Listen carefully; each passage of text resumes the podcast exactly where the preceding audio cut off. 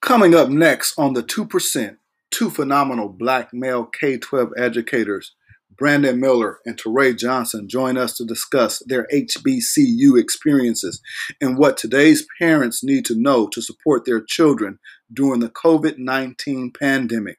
You don't want to miss this.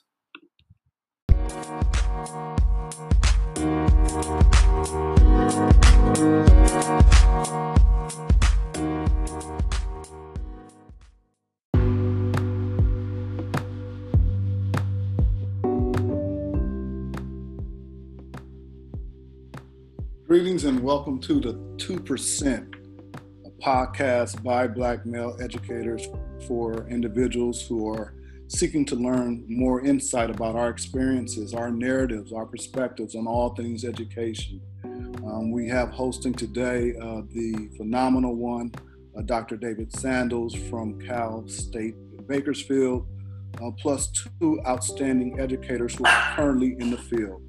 Hopefully, our insights, our experiences, our stories will empower you, impact you on part two of episode two entitled Welcome Back.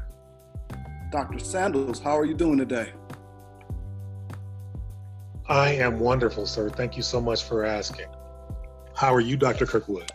I'm doing fine, man. We're just uh, right now in the season of getting teacher prep, teacher, teacher prep students ready for the school year.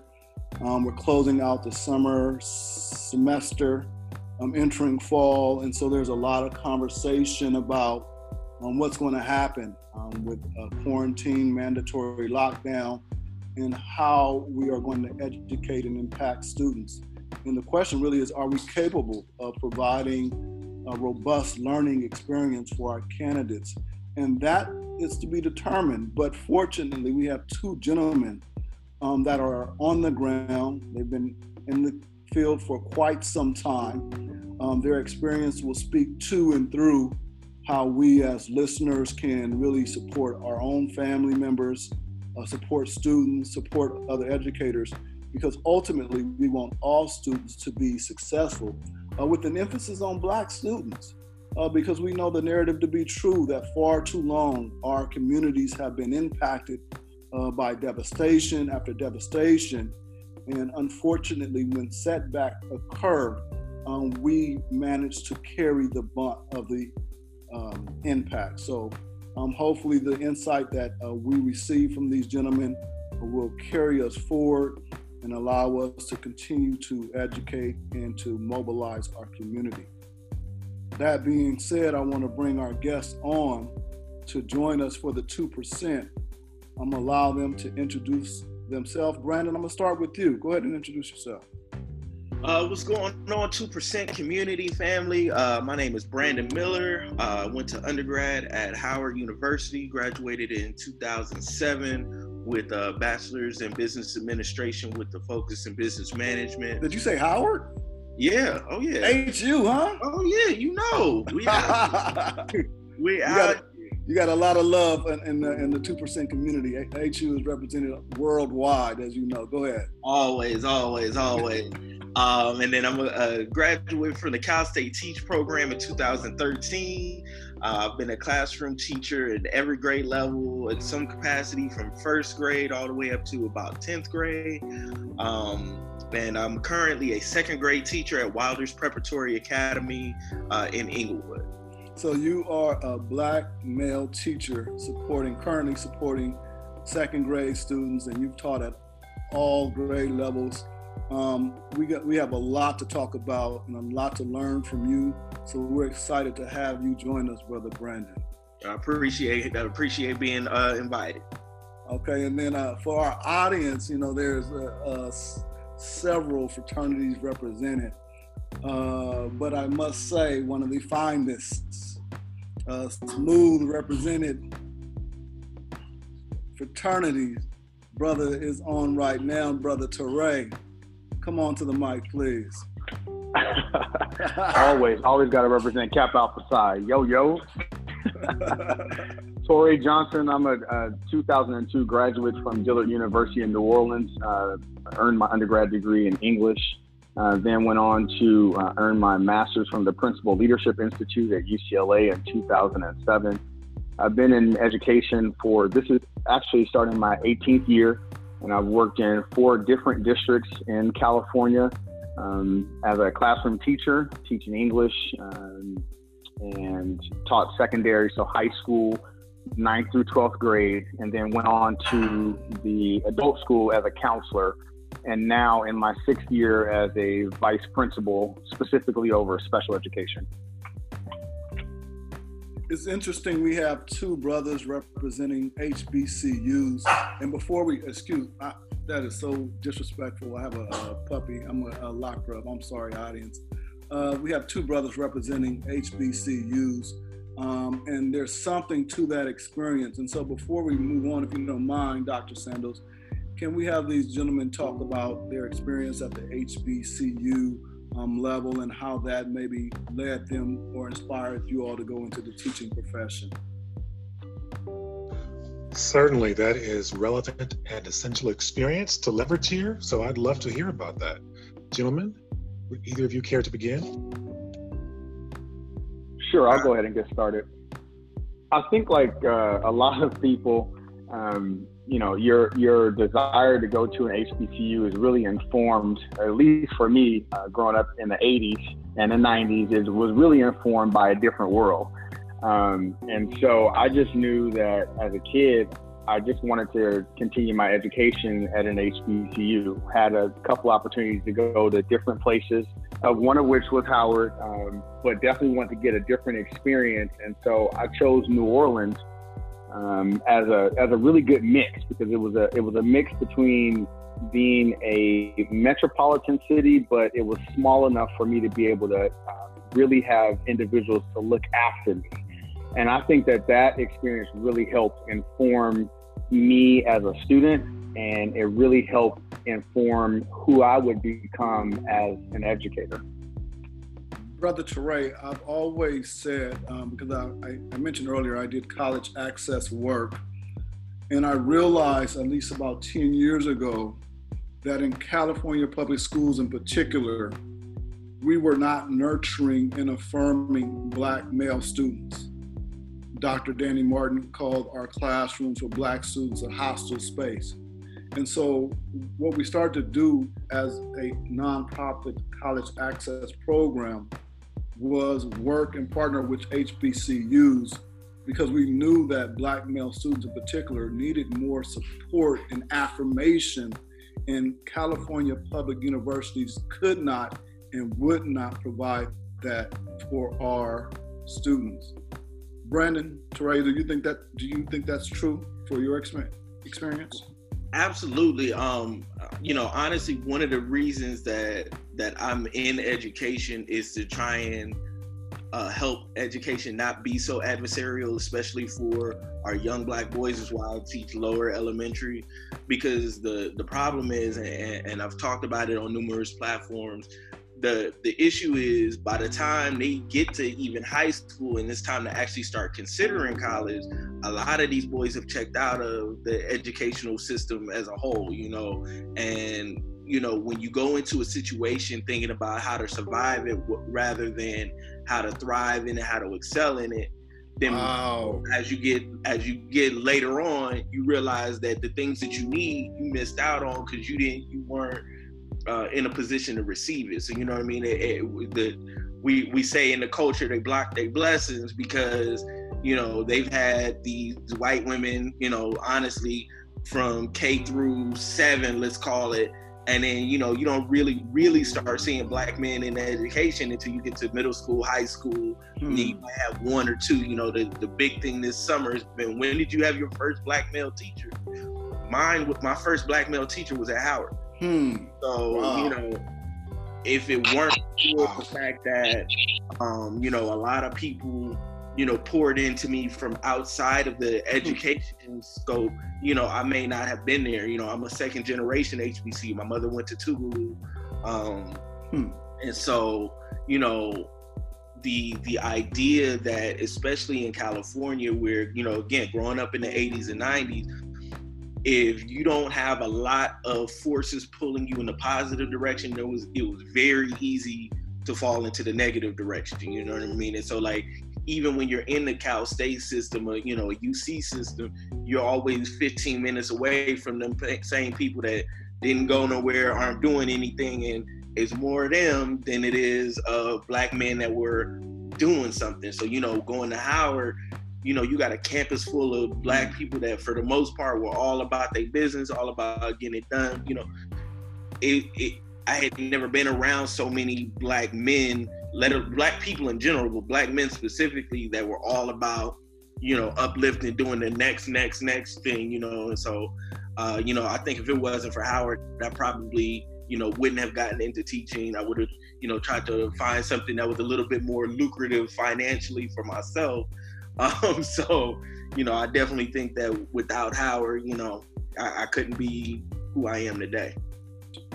Uh, Dre and Dr. Sandals, you all want to jump in on this and, and provide some insight? Yes, I, would actually like to jump in.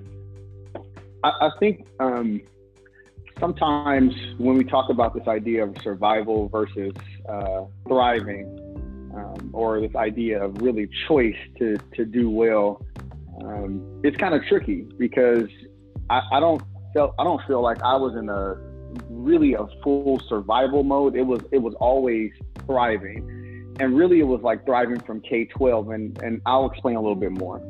Um, in LA Unified, you have the opportunity from a very young age to fill out the choices book and um, you know become a part of a magnet program or some some school in that manner.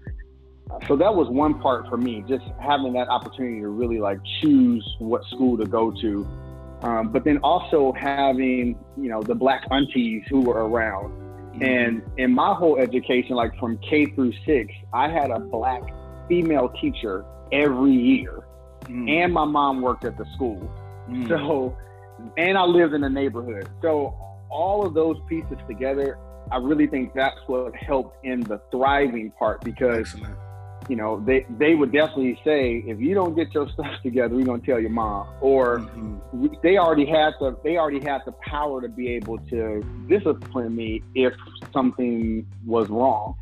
Uh, so that that was one part, and then also being able to kind of touch on different areas within the district. I went to elementary school in South LA. I went to middle school on the west side and in the valley. And then I went to high school in East LA. So I really got a chance to be a part of, I would say, what LA Unified had envisioned in the 70s for an integration program. I really had an opportunity to touch, you know, really see how that would come to fruition. And then that's what helped inform the next steps, which was going to an HBCU. So essentially, you had folks within the system to support you, in addition to your the black women that were so prominent in your life. Your mom worked at the Absolutely. school. You had allies, and so I'm thinking about that paradigm versus uh, someone um, that may not have that type of access and the challenges that come with essentially trying to navigate K 12 as a black male child without the internal support. And it's, it's funny because uh, most of us can speak to one or two individuals that kind of came in the gap, um, a, a, ram in the bush that really helped to um, steer us in the right direction. And I know, uh, mm-hmm. Sandals, you can speak to that uh, someone coming in to support you to ensure that although you may be going in the wrong direction, they can redirect you and support you so that you can be successful in the K 12 system. Brother Kirkwood, you set me up rather nicely, sir. You know, I'll start by saying I really connect with Brandon on the elementary school experience. As a longtime elementary school teacher, as a black male, I found, and the literature supports, there are just very few people in that space. Mm. So I connect with you pretty um, pretty well in that in that in that area. I also wanted to speak to an area that each of you alluded to, each of the last two of you alluded to, which is the idea that comes out of slavery, American slavery, which is mm. other other other mothering and other fathering. Hmm. So essentially, for those who don't know what that means, is oftentimes you don't have that direct impact in terms of parental guidance, and so others step in and they fulfill those roles. Well, by analogy, in education, because there are so few of us as Black educators in general, but men in particular, in my space, what happened was through my schooling, my formative years, I didn't have those Black male teacher role models, but I had Black males who were in other spaces who mm-hmm. informed my psychology by filling in those gaps, as one of you mentioned, and just talking me up in terms of becoming a better student, becoming a better athlete, etc. So that's unfortunately the literature it falls short. There's a serious gap there in terms of the impact of other fathering and, in your cases, other mothering to help fill in some of those gaps that exist. And, and these two gentlemen that are um, really speaking truth and really at, at least lifting up my spirit in terms of their journey and then their return back to the very communities that supported them. Um, can you all tell us more about that return back? Brandon, we'll start with you. Um, I mean, for me, it's it's it is a sense of pride that came from being from Inglewood. You know, I was born and yes, raised. Sir. Being, being born and raised in Inglewood. Yes, sir. I, the, the, school that I teach at is around the corner from the house, from the apartment, my first uh, apartment that I lived in. And, you know, with that, I've always wanted to see Inglewood do well. But, but I think the greater thing about it for me was that in looking at teaching, I always knew that I wanted to be uh, with kids that look like me because if I look like them, then that means that you know they they'll kind of resonate with me a little bit differently. So mm-hmm. being able to come back to Inglewood, which is one of the few places in in the city of LA that still has a school with you know 97 percent black students, you know. It, it was a natural fit for me because not only did I always want to see Inglewood as a city do well, but I also wanted to teach my kids because I felt like I have something specific and special that I can offer them that's different than if I'm at a school with white children, if I'm at a school with predominantly Latino children, or these kids needed to see me. Yes, and sir. So, uh, you know, being able to being able to teach there, and then my other school that I primarily taught at, which is Watts Learning Center, being able to be at a school that has kids that look like me so that they have somebody that they can see that dresses up on a day that ain't church or mm-hmm. court mm-hmm. you know mm-hmm. be able to see somebody that when i talk to them i can i can talk to them on their frequency you know the idea of other fathers yes, yes. I, I talk like the people at home talk so when i say you know what i'm saying even if i'm not using direct, you know, colloquialisms or whatnot. Speak yeah, truth, brother. Love it. Speaking truth. Brother Trey, please. Sure. Um, I think that my, my process to come back was um, it was a roundabout. You know, when you graduate from college, you you you spend some time in uh, in school, you get your degree, and then you think, okay, now what's next? And I think I got to my senior year in undergrad, and I thought that I wanted to go and get a PhD in English and teach at the university level. Mm-hmm. And then that really wasn't what I wanted to do. Mm-hmm. Um, mostly because when I applied to a lot of the programs, I, I think that I realized it, it really wasn't, and I wanted to look for something different and I had a lot of ex- family members and experiences in education, and so I thought, well, maybe I'll teach English at uh, high school, and then if the PhD finds itself in that manner, that that'd be great, and if it mm. doesn't, then maybe I'll I'll look at different avenues in education. Um, and so when I was working on my master's in teaching at the University of New Orleans, um, I actually met one of the presidents, a black female, uh, older black female, who she was the president of the teachers union um, mm. in the Inland Empire Chaffey Joint Union High School District. Mm. And she told me, you know, when you come back home, I want I want to um, I want you to come out to the IE. I want you to meet all the different principals, and then um, you know I'll take you around and see if you if you like what you see. And I remember going to Colony High School and Yes, meeting Jim Brody.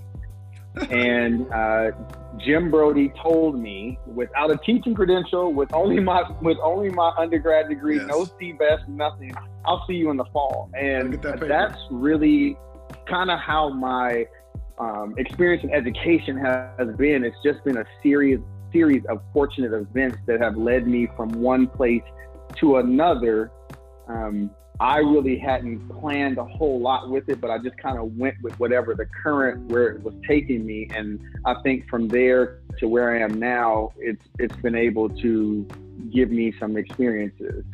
Um, but even in all of that time, I've had an opportunity to meet different kids and meet different faculty members and staff that have allowed me to shape them as much as they have allowed, as much as they have shaped me. And all of those individuals have been, you know, through kind of that uh, group of individuals who are people of color. And so that's what's, you know, taken me from there to then LA Unified and then now to the Antelope Valley, where I would say it mirrors a lot of what Yes. South LA and the community Yes. that I came Yes. from. It mirrors that community a lot. Yes. Does the literature speak to this this dynamic at all? Uh, primarily, what it talks about is the impetus for Black males going into education in Hmm. particular. It talks about over on an overwhelming, overarching way, Black males tend to go into education to give back, sort of in an altruistic manner, give back to the communities that nurtured them. And so, what these gentlemen are saying is in alignment with the broad themes, the broad strokes that appear out of the corpus of literature concerning Black males in education Hmm. but it also speaks to their particular I'm sorry, Jim, I'm speaking about you as if you aren't here.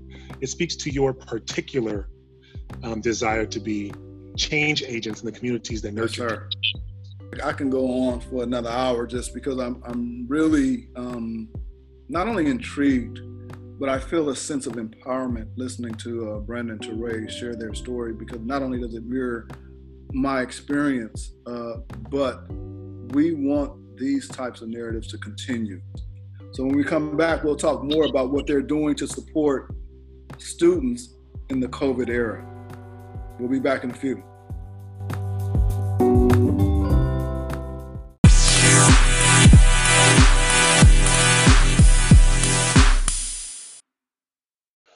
Okay, everyone, welcome back to our next segment of the 2% podcast.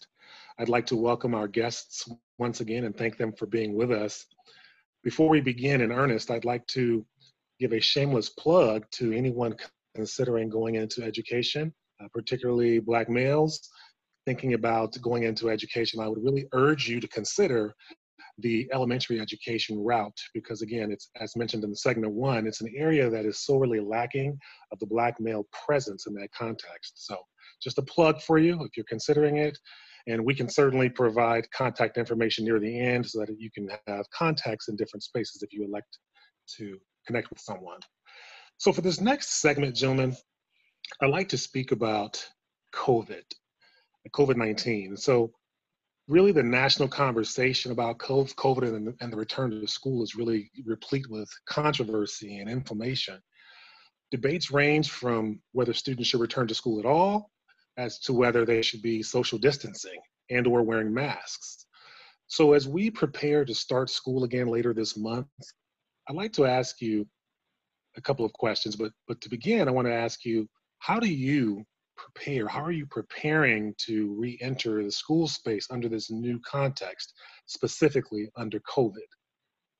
So, more specifically, let me, ask you this. Because questions abound as to how parents, teachers, and students will prepare themselves, let's start with how you, as an educator and or administrator, are preparing to return to the school context. And please just fire away, jump in, either of you. All right. Well, so for me, um, I pretty much never stopped working. Um, when we got to the end of last semester, um, you know, my as part of my leadership team, I'm a grade level lead for second grade. Um, we we spent most of the summer looking for uh, the resources that were most effective and would continue to be kind of most effective in helping our students in this upcoming school year. Uh, when we left last, you know, last year on Friday we left and we were like, all right, see you on Monday. And we got an email over the weekend saying we're going online and everybody was kind of in a scramble to try and start putting things together. Um, it was it was a lot in terms you know, a lot of different websites and, and digital resources were offering free trials. So the the last 10 weeks of school were more or less like a trial period to figure out what resources work, what we like, what we didn't like, um, what gave us good data to help us drive level of instruction. Um, and so for the summertime, uh, with with my staff, we've been um, again trying to finalize what programs, what uh, plan we're going to have in terms of what will it look like if we go all the way digital? What will it look like if we have hybrid? So because i'm a charter school we kind of had a little bit of flexibility of not being in lausd but we also had to take into account that uh, we had to have a plan that was going to be safe for all stakeholders teachers the staff you know the lunch staff like you mentioned on the last episode. If the kids come back everybody's got to come back. And what would that look like how will we you know mitigate the the dangers and everything. So um my primary function has been finding some of the educational tools that are not only best for me on the teacher side but that have the ease of access and the ease of use for the students who are going to be at home.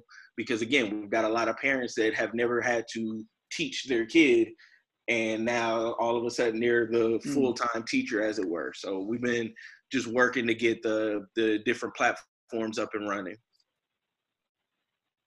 And I know from personal experience that's a Herculean effort. It's so much orientation that needs to change from the way we did things previously to going into this new space.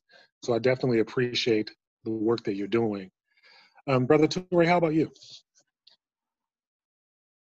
Well, the, the the piece that I started off with my department and um, less less so the, the, the entire school, but just specifically the individuals who are in the special ed department is really the way that you start is the way that you end.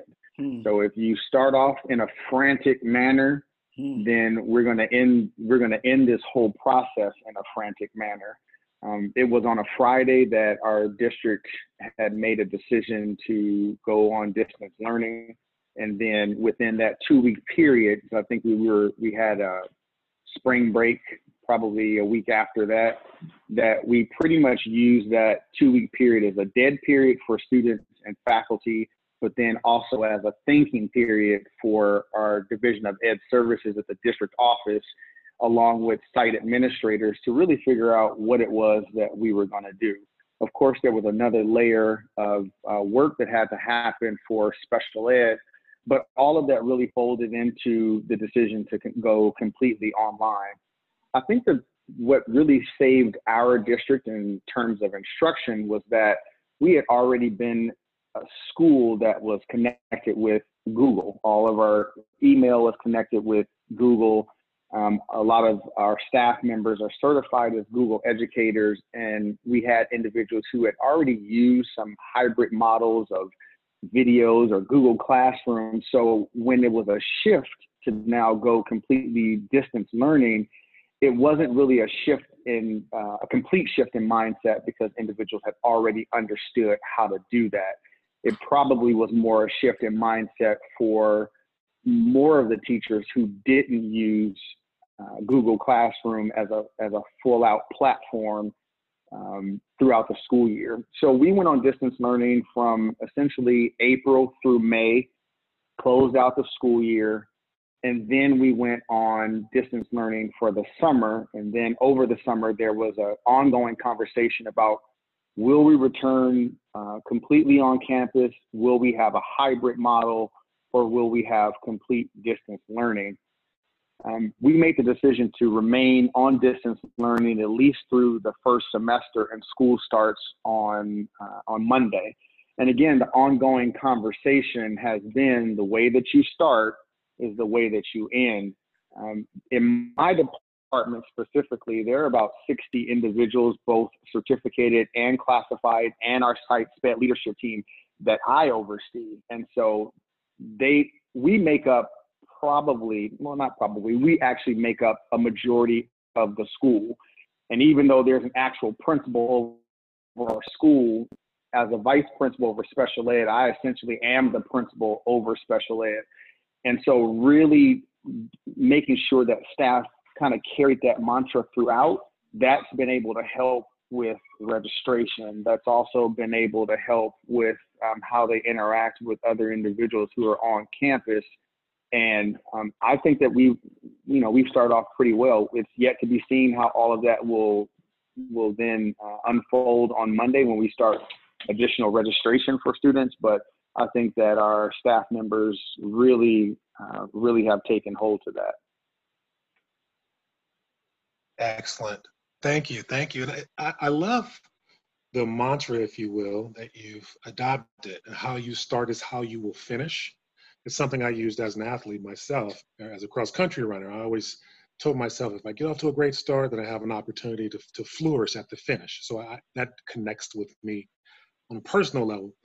But let me also ask you, and this is a follow up question for both of you, unrelated to instruction. Do you personally have any health safety concerns, either for yourself or for students? Okay, uh, I'll go. So for for me, not not as much. Um, for you know, in terms of personally, um, I do have concerns. Uh, my mother is, uh, you know, in a nursing home hmm. uh, where for most of this pandemic, you know, I haven't been able to go see her uh, because of you know the concern, especially for the elderly, and you know they're more susceptible. Um, and so, though I am not personally concerned, like as Brandon, that Brandon might get sick. Um, again, when you when you have this constant contact with you know my classroom was 22 students, but there's 600 kids in the building, plus all of the adults plus this and you have no control over who they are with or where they go or so on and so forth.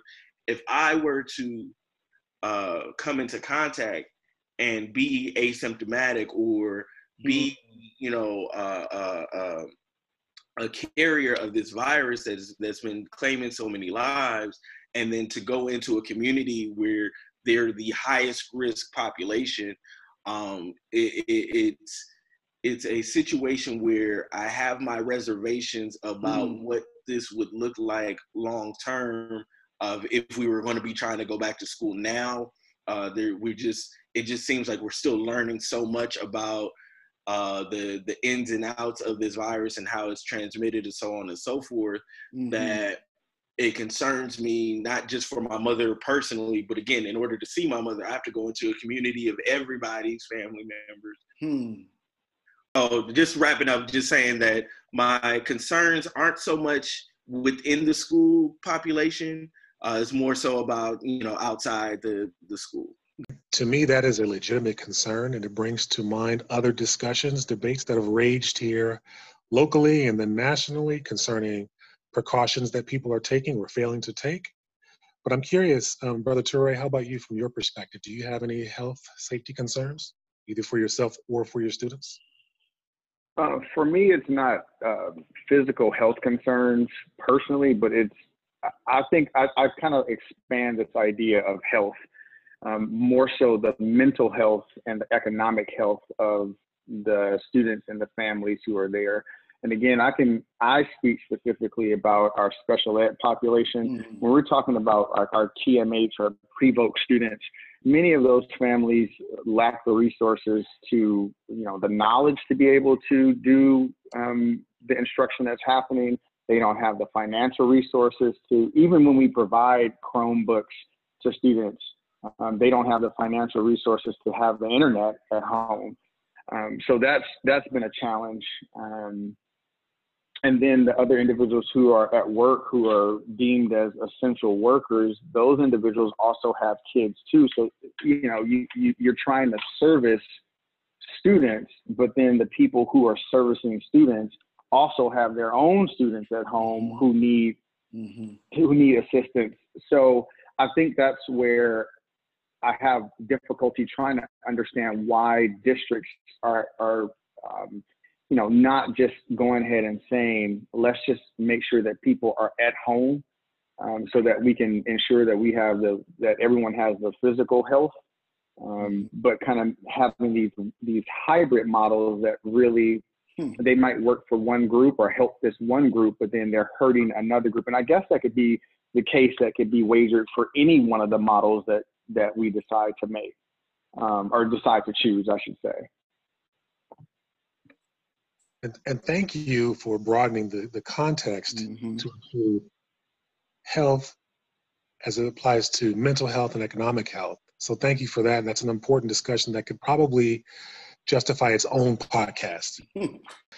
so, gentlemen, as we wrap up this segment and look forward to the next segment, what we'll be doing in the next piece is we'll be looking at particular tips and strategies that you people, you find gentlemen, can include to help listeners out there as they delve into the work needed to prepare for the beginning of school in just a couple of weeks here.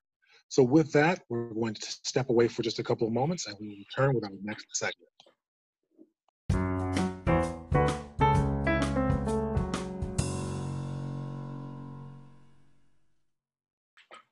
Welcome back um, we've been blessed to have two uh, phenomenal educators who are on the ground uh, doing the work that uh, means so much to their students, to the teachers that they're working with, uh, to their communities. And so we salute these brothers uh, for remaining committed to uh, this work of education. Now, audience, we need you to get out your pen and pad um, as we are going to share some insight into best practices, tips, ways in which you can support your children, uh, your family members as they're preparing to go back to school.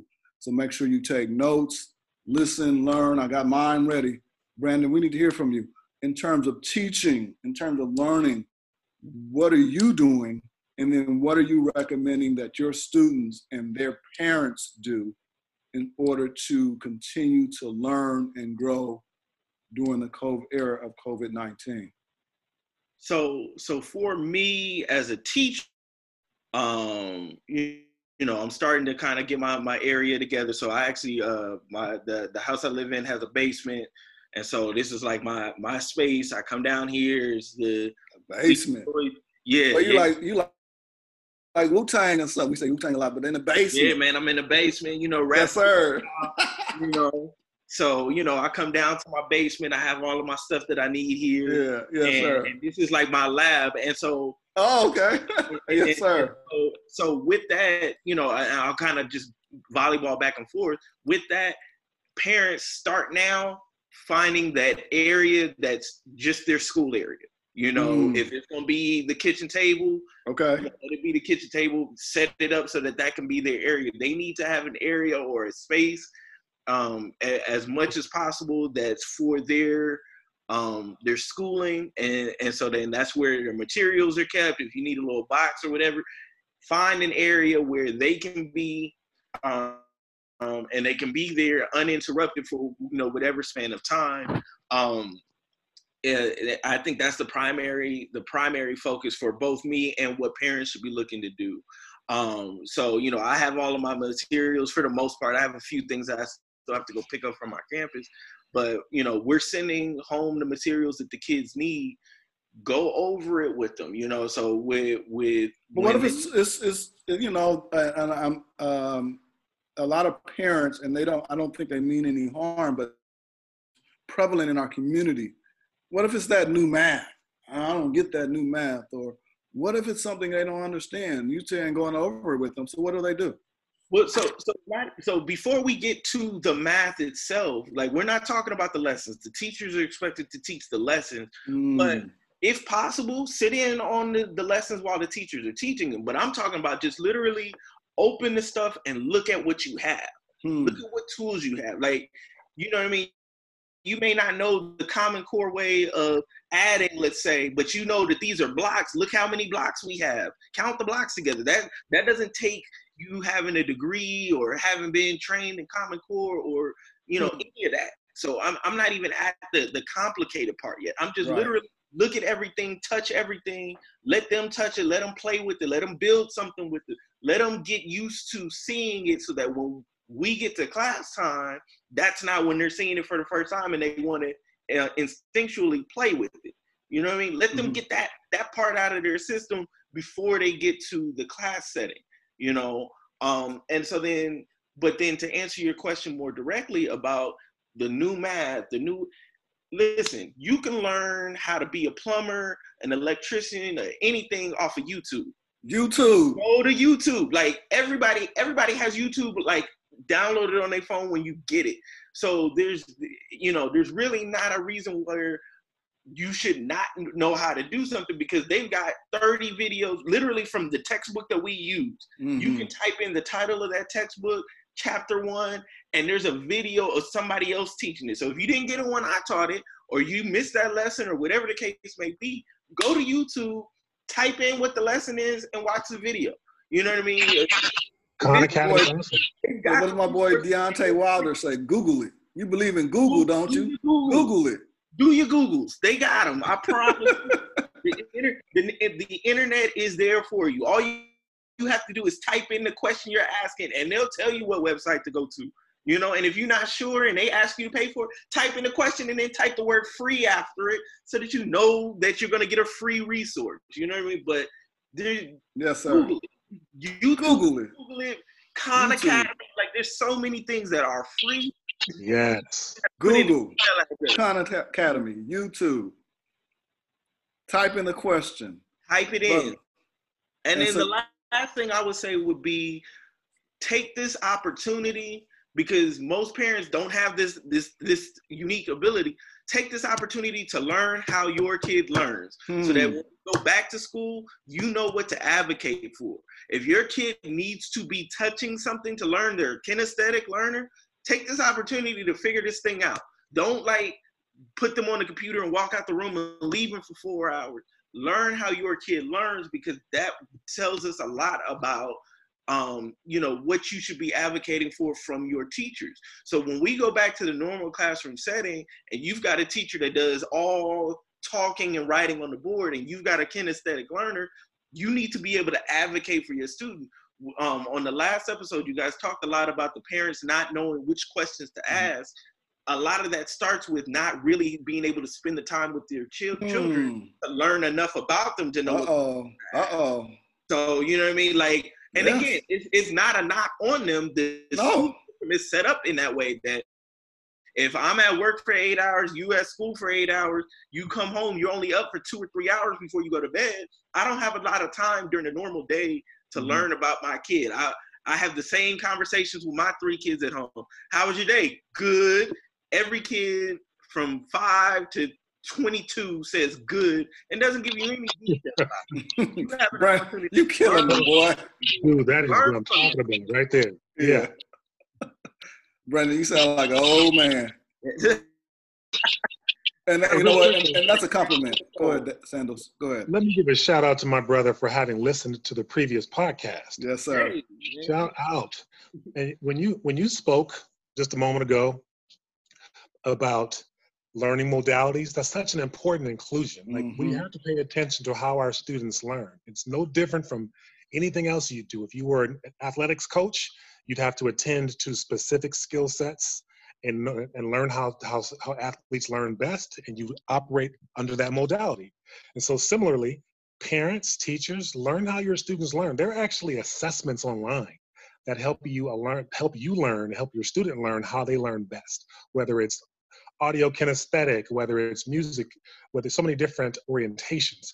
So that's such an important inclusion into classroom spaces. And many students are visual, as we know, and tactile.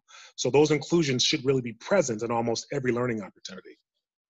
Brother Torray, recommendations, insights on what we can do to support our kids as they're going through this COVID 19 learning experience.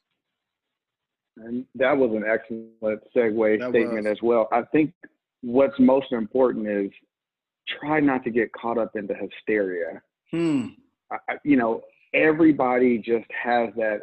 I heard somebody told me this is what happened at the, realize that there are many districts in in California. There are many many districts in LA County, and you know know what school district your kid is actually a part of. You know, I have so many people. Isn't this LA Unified? No, this is a completely different school district, and we're doing a completely different format. And I, I, that's what I think throws off a lot of people because everybody's not unified in that manner. That probably is more on the honor roll and detention list, but um, for sure, I think that if we were more unified, then you wouldn't have so many parents and families having all of these questions. Um, other things that are just as simple, like make sure that your information in in our uh, school system is updated. Hmm. You know, I'm trying to. You're telling me that you don't have an email, you haven't received right. any email from the teacher. But when I check into the system, there is no email, or the email hmm. that you have um, is some old email, or all of the contact information to even get you anything that you need is not even relevant because we have a high transient population in the Antelope Valley. So you've moved for the third time from Antelope Valley to Vegas and now back to LA and now back to the Antelope Valley. And who's supposed to keep track of that? That's not necessarily my responsibility or the school's responsibility. When you take your kid out of the school, make sure the information is updated because we're doing everything on we're doing everything on our end to ensure that that those kids and there are multiple there's there's one family that probably has multiple children at the school right we're doing everything we can to ensure that, that kid is successful. Brother Torray, let, let me follow up that point because you made a great one. But i'm a parent and i've got four kids at a school. Maybe three of them have had behavioral issues. Why do I want to make sure mm-hmm. my information is current with the school when likely they're going to contact me with some negativity concerning my kid's behavior? Hmm so very true, and I can, I can understand that. And I'm sure there are many parents at home now realizing, you know what, the school probably wasn't lying when they said my kid was a little bit out of control in the classroom. Uh, but it's still important. I mean, even we still have those kids who are at home that still need to, still need the service. And I have a family now that I, I work with, you know, through, have worked with throughout uh, the year, and she has three kids at the school, and all three kids have been behavior issues but I still call regularly just to, even as an administrator, just to make sure, you know, how are things going? Because I know that she gets up at three o'clock in the morning and she has to drive two hours from the Antelope Valley to work. And her kids are probably running amok in the Antelope Valley. They still don't have all the technology that they, well, they say they don't have the technology that they need, but, you know, who knows? But all of that, I'm, I guess I'm just saying, try not to get involved in the area. Make sure that you really understand all of the pieces that you need to be able to help the school help you. Um, and then, especially for parents who have kids who are enrolled in special ed, make sure that we have copies of your IEP. Sometimes, um, again, if you have moved to multiple districts, that information doesn't always follow. And every time a kid goes to a different school district, you at least have a copy of the last IEP. Even if that last IEP is two years old, we need something because then we, we don't want a due process to be filed against the district or the school site saying that we didn't follow the IEP and we can't simply say we don't have a copy of the IEP. We have to do our due diligence.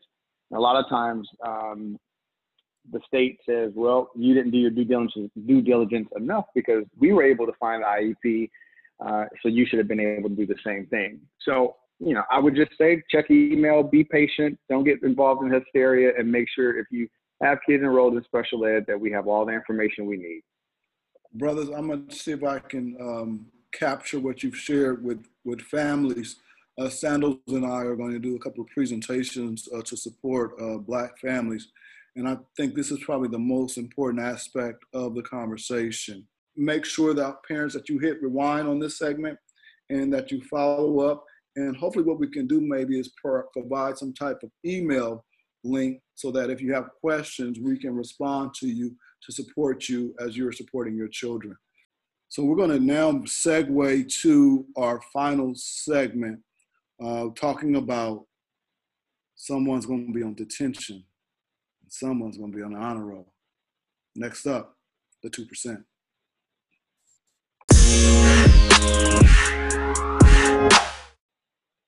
Okay, we are back with our final component. This is the segment where we place someone, either a person as an individual or an entity, on either honor roll or detention.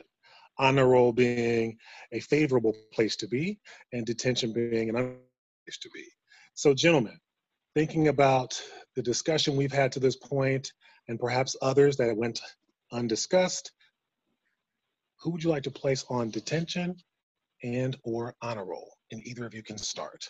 For me, I'm gonna go detention for uh, 45. Um, he continues to astound me at how poorly he can manage running a country. Like um, the fact that he just announced that he's trying to ban TikTok, but we, you know, in the middle of a pandemic, like this shouldn't be within the top 30 of things that he's concerned about. But he's putting out this order that they've got to ban TikTok and um, it specifically upsets me because for some of the things that we do to engage my kids, um, we have them create like dance videos, TikTok videos, to like in lieu of physical education because that part gets left out of education a lot. And if they ban it, then now you know this platform that we were using as educators to try and continue engaging our kids is going to be blocked because he's got an ego trip. So I'm putting him on detention permanently. How about honor roll? Do you have anyone you'd like to exalt or acknowledge? Um, honor roll again, just all of the educators that um, that have been sharing resources. I'm in so many different educator Facebook groups and Instagram pages, and you know, I'm I'm in the process of building my little Bitmoji classroom right now, and so just all of the ed- educators that are nice. really showing that they're they're taking that this challenge head on to make sure that we're not losing these kids just because we're not in the physical classroom. So nice. all of the educators that are sharing their resources to help teachers that you know may not know how to do the Bitmoji classroom or the Google whatever, but they're sharing it so that everybody can uh, reach as many kids as possible. So all of the educators doing their thing, uh, leading back into the beginning of this new school year. Love it, love it. Thank you, thank you, thank you. Brother Torray, honor roll and detention. Uh, have both. So for detention, it's the California State Board of Education. Um, for a lot of the back and forth that they've gone mm. through with their teacher teacher credentialing process, mm. um, as it relates to what's going on with with uh, COVID, but here lately with um, the rollout for instruction and distance learning and having documentation that is more edu-speak and almost requires you to have a JD to really understand what mm-hmm. you need to do or what we're trying to do at the school site. I think a lot of things are very redundant. And even though you have individuals who have been site based administrators or who really have a good understanding about education, they seem to have made it even more complicated and unnecessarily. Something as simple as is this teacher going to have to, will they need to pass the RICA this year, or are you going to extend it for the following year? Why does that require uh, five pages with all these subsections when it's such a very simple question that you need to answer? And if that's about the RICA, we won't even get to the CSET or the CBEST or any of the other pieces that are needed for um, teachers um, for the honor roll, I'm going to give a shout out to every site based administrator in the United States because it has taken a lot of hours that I don't think that um, sometimes our teachers or families really understand the manpower that it requires to try to understand what's going on at home, understand teacher psychology, try to put all of these things together some site-based administrators' summers have been decimated trying to figure out what to do. So to my site-based admin across the country, kudos to you. Excellent, and thank you for that. And just for good measure, before I get to you, uh, Dr. Kirkwood, let me explain. The RICA is an assessment that multiple subject candidates must take, and it is the reading instruction competency assessment. I think I've, I think I've gotten that correct. That's correct, brother. Man, y'all, y'all know Georgia's been tripping.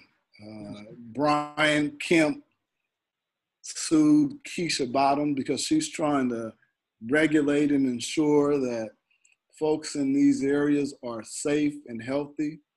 But if you go deeper into Georgia, Dallas, Georgia, there's a high school by the name of North Paulding. And I think a, a young lady by the name of Hannah put them on blast because in packed in the hallway are high school students, some very few with mask, most without mask. And that's just idiotic. I mean, it's just crazy to politicize, to put kids at risk just to make a point. Y'all going on detention this week. And then for that young lady that was brave enough to expose them, to put it out on social media. And then when she got suspended, she was like, well, it is what it is. You're going on honor roll. Kudos to you. And to all my students out there that are listening, if it's something's going wrong, speak up and speak out. We got your back. Real talk. Real talk. I love it. I love it. Gentlemen, again, I'm going to be a little bit of a contrarian. I can't say that I had a conspicuous detention, but give me time. I, one may come to me. So I'm going to just focus my attention on honor roll, and I want to honor the parents of students who are returning to schools amid all the uncertainty. Parents are scrambling, trying to acquaint themselves with the new expectations. And I've seen parents attend virtually, of course, school board meetings, and they've reached mm-hmm. out for support to our credential program in particular, asking what, if anything, they can do um, to get more comfortable as, as their children, their babies, re-enter these spaces and thereby making themselves susceptible potentially to this virus. So I just exalt parents for being um, the everything in the children's lives. And I don't have a detention for you all this this fine podcast, but stay tuned for the next one. I'll have probably two for you. So, so gentlemen, with that, we're going to bring things to a close. You gentlemen have brought to the fore great insight and lots of information that we will use, Dr. Kirkwood and I in particular, we will use moving forward in our research, conducting mm-hmm. other studies. Definitely. Thank both of you for your time and your experience. And we'd love to potentially, and please help me out with how we can do this, Dr. Kirkwood. I'd love to um, leave our contact information for anyone who would be willing to reach out for additional support. Is that something we could potentially chat? Definitely. We'll, we'll talk to our producer, Dr. Ed Rice, and possibly put our link, our email, our contact information um, some way that is visible. So when folks are accessing the podcast, they can reach out to our, um, our host and really ask, they may be afraid to ask to their school sites, other school sites. Gentlemen, as we conclude, anything burning that you'd like to say in closing? Any closing remarks, 30 seconds or less? Um, I mean, again, I just want to thank everybody uh, for having me. You know, I was excited when I got the invitation, and you know, hopefully, I can be back soon. Love to have you, brother. Thank you, brother Torray. Anything? I was happy to. Be, uh, yes, I was. I was definitely happy to be a part of this conversation. I, I don't think that a lot of times. Uh, as, a, as an administrator, you get a chance to share a lot of information. Sometimes it tends to be teacher focused. So it was very, very cool to be able to share this information. And thank you, Brandon and Torray, for joining us. It was a pleasure having you on. Appreciate it, man. Appreciate it. Absolutely. And that concludes this podcast of the 2%. We look forward to seeing you all for our next edition. Thank you all so much. Peace. God bless.